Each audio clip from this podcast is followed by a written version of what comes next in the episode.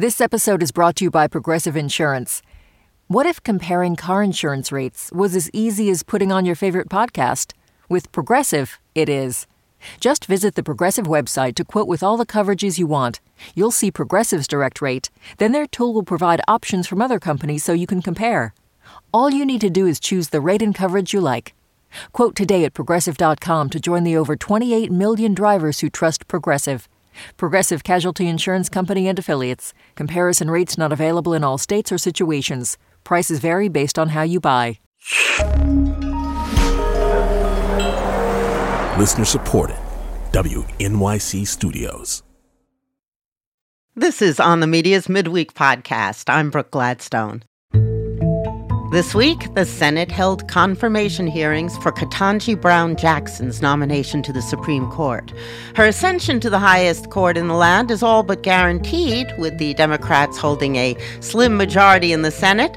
And once she gets there, her rulings, her dissenting opinions, her silences, her words will all become fodder for the media who cover the court. Given that, we thought it would be a good moment to review our Breaking News Consumer's Handbook, SCOTUS edition. The pitfalls of covering the court, though few, are deep and hazardous. Because the court basically does one of two things. It either decides to hear a case and issue a big decision, that happens over 80 times a year, or it decides not to hear a case. That happens upwards of 7,000 times a year. And simple as that may seem, news organizations often confuse the two. Frequently, you'll hear something along the lines of the Supreme Court affirmed or the Supreme Court upheld, when in fact it did nothing of the sort. That's Amy Howe of SCOTUS blog, the gold standard source for breaking court news. It just left the lower court decision in place, and it doesn't have effect nationwide. Right, other appeals courts can take it up. Exactly.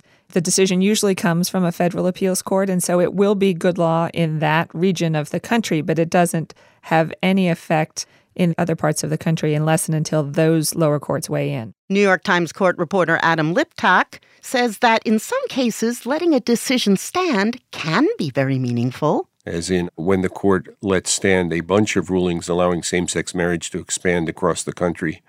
But there are many routine cases where it's not clear to me that you need to send out a news alert. Often a headline will suggest that the court decided on the constitutionality of an issue, when in fact it didn't. Usually, the court weighs in when lower courts disagree over the interpretation of a federal law, not its constitutionality. And the difference is important. When the court decides a constitutional case, it's game over. The court has the last word on the meaning of the Constitution. When the court decides a statutory case, saying this is what we think Congress meant, Congress is free to come back and say, no, wrong. What we actually meant was something else. So the two kinds of cases are very different, and a distinction matters. So consider skipping newspaper headlines or, on TV or radio, intros. They're often written or changed by people who don't quite get it. NPR's legal affairs correspondent, Nina Totenberg. It's usually something fairly subtle that you've struggled with and struggled with to try to get it right but at the same time understandable. And you may have fallen 10% short, and the anchor or the editor or the headline writer decides, oh, I can fix that. Uh huh. We're mostly talking about, shall we say, editors. uh, who are who are not at the court and don't follow its daily diet, but see something cross the wires and overemphasize its importance. Far from offering a shortcut, headlines may in fact send you in the wrong direction. And they're just the first distraction. Facts are another. Yep, facts, characters, the whole narrative behind the lawsuit. Fun facts are to court reporters what squirrels are to dogs. Because so many cases are really boring. Slate's Dahlia Lithwick we'll get very, very excited if we have a factual scenario that looks really weird or interesting. The school was looking for a drug ring that was full of ibuprofen instead of there's this incredibly important search question under the Constitution. Both Lithwick and Liptak cite one particular case decided in 2009, Ashcroft v. Iqbal. About whether Attorney General Ashcroft could be sued by people who'd been rounded up after 9 11 and held in harsh conditions in immigration immigration detention facilities. And the facts of that case are very compelling. I basically wrote a story all about how the detainees lost. But beware stories that focus mainly on winners or losers because high court rulings mean so much more. In this case, it ruled that top government officials could not be sued for the unlawful discriminatory actions of underlings unless the presiding judge believes that the plaintiff can prove the boss was behind it cited in over 85,000 lower court decisions since the ruling, dismissals have soared. Really, it was a year out before we read the opinion and said, Holy cow, this was a sea change. Uh, we were just so interested in Mr. Iqbal's life. But to be fair, often the impact of a decision is not really known for years until it has time to play out in countless courts across the country. That's why the Supreme Court will sometimes revisit its own decisions. Even the justices may be unaware of the full implications of what they've done. The next big danger zone in high court coverage involves oral arguments, namely giving them too much significance. The reading Justice Roberts' line of questioning yesterday, I don't think so. I think that the government will lose. Or too little significance. Can you just can't read how the justices are going to yeah. vote based yeah. on oral arguments? Because a lot of times they will ask their own side the toughest questions. Oral arguments are essentially theater, but they're also crucial, though not for the reason you think. Occasionally, an attorney can lose a case by botching an oral argument, but mostly the justices already have made up their minds based on the briefs. What they don't know is where their fellow justices stand. Dahlia Lithwick. This is their first chance to suss out, huh? Do I have five votes? Do I have four? Do I have four and a third? And then trying to figure out, huh, Kennedy's in play. What could I do to make him be more in play? Sometimes the advocates are in a very strange situation where they can tell that they're just a potted plant and that the justices are, in fact, talking over their heads. But I also think when you have a court that is as polarized as this court is, it's very, very interesting to see someone like Justice Kennedy, who always tries to come in looking as though uh, I'm, I'm struggling with something, help me out here. It gives the other justices a chance to say, here, let me, let me frame it it this way for you and try to bring you along. Particularly Justice Elena Kagan is one that's interesting to watch. Here's where things get fascinatingly arcane. SCOTUS blog's Amy Howe explains that after the oral arguments, when the justices actually meet to vote on a case, they go around the room in order of seniority. They start with the Chief Justice, then they move on to Justice Scalia, Justice Kennedy, Justice Thomas, and so on. And Justice Kagan is the last one to vote frequently by the time it gets to her, the case has already been decided. And so she will often be using the oral argument as a way to figure out what the other justices' concerns are and try to get the lawyers to address those because she knows that she may not have a chance to make these arguments in the justices' private conference until it's too late. One more thing to consider how much consideration to give to the president who appointed a particular justice. Justice Scalia, who was appointed by President Reagan. Justice Ginsburg, who was appointed by President Clinton in 1993. Justice Stephen Breyer, appointed by President Clinton. Justice appointed by President George W. Bush. Chief Justice John Roberts. I think the justices would be the first to say that they absolutely hate the reporter shorthand of saying appointed by George W. Bush, appointed by Clinton, because it says too much. And and the justices say, you know, when we put on our robes, we stop being our ideology. And of course, we know that's not entirely true.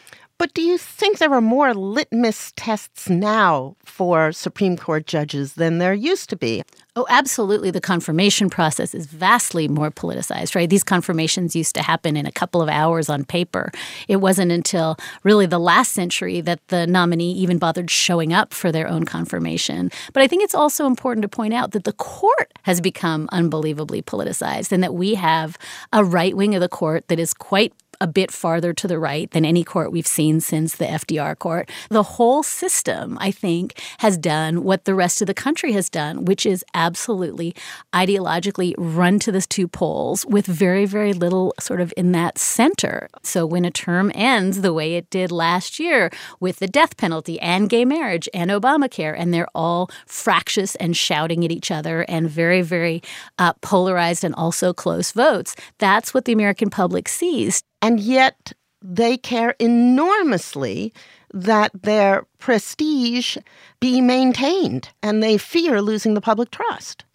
Well, that's why we have the black robes. That's why we have a court that's built to look like a Greek temple. I mean, the whole theater of what they're doing is to say, as John Roberts so famously said, we're just umpires. This is just balls and strikes. This is not politics. This is something transcendent and almost oracular. And that's the message they have to give out. And it's important, I think, to understand that some of the time that's true, uh, but a lot of the time it's not true. And one of the things that's really difficult, both for reporters covering the court and for the public that's trying to consume news of the court, is holding these two ideas in your head at the same time that this is an incredibly political institution that's doing something, sometimes effectively and sometimes not, that tries to transcend politics.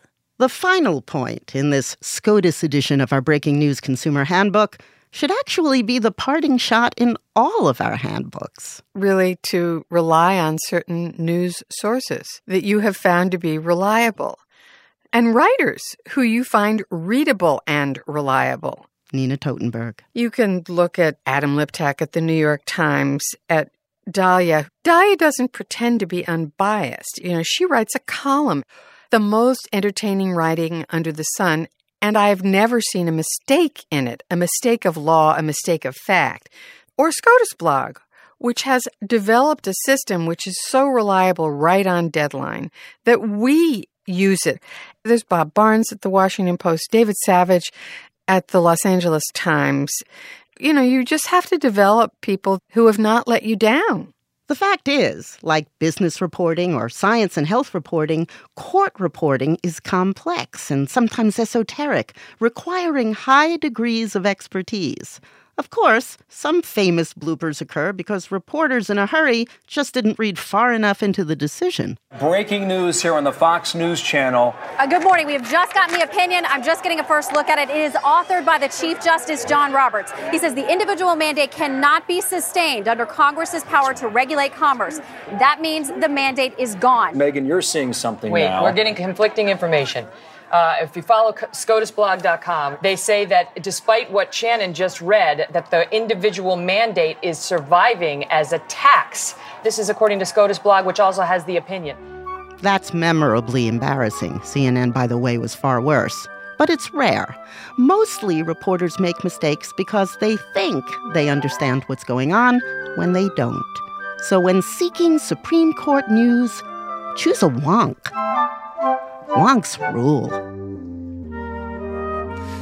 Of course, a lot of the interpretation reporters have to do would be moot if there were cameras in the courtroom. But the justices have historically been pretty divided on that issue. Former OTM producer Jesse Brenneman paid special tribute to that debate in song. Television in court. I was for it when I first joined the court and switched and remained on that side of it. I do not believe the purpose would be to educate the American people. It will alter the way in which we hear our cases, the way in which we talk to counsel, the way in which we use that precious hour. Please don't introduce into the dynamic the temptation, the insidious temptation to think that one of my colleagues is trying to get a soundbite for the television. We don't want that. Please, Senator, we, we don't want that. Please don't introduce the temptation, the insidious temptation. Television in the court. The way in which we use that precious, precious hour. Television in the court. We'll have to talk together. We don't want that. Television in the court. I think it would be a terrific thing.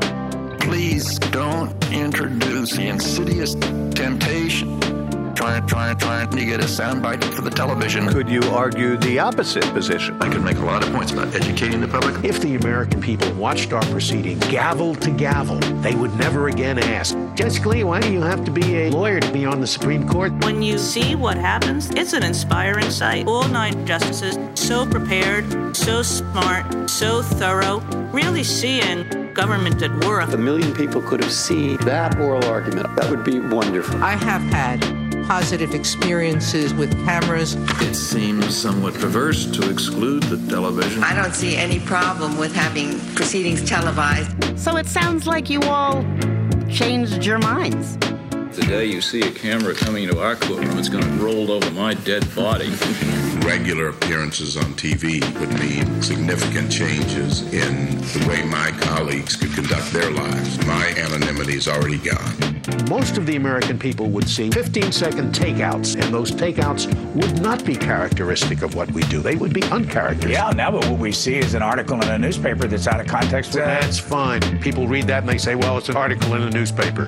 But somehow when you see it live, see it live, an excerpt live, it has a much greater impact. Television in the court. Over my dead body. Good for the public. Television in the court. That would be wonderful. We don't want that. Television in the court. My anonymity is already gone. It means I'd have to get my hair done more often, Senator Specter. Oh. Let me commend you on that last comment.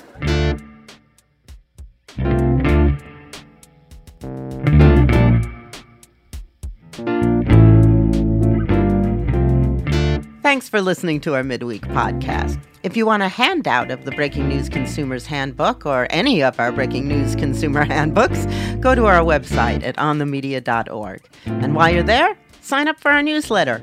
It's pure gold. See you later in the week for the big show. I'm Brooke Gladstone.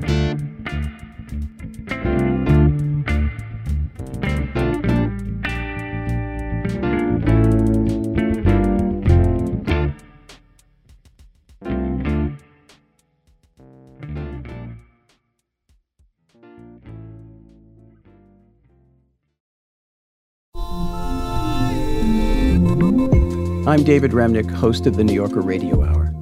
There's nothing like finding a story you can really sink into that lets you tune out the noise and focus on what matters.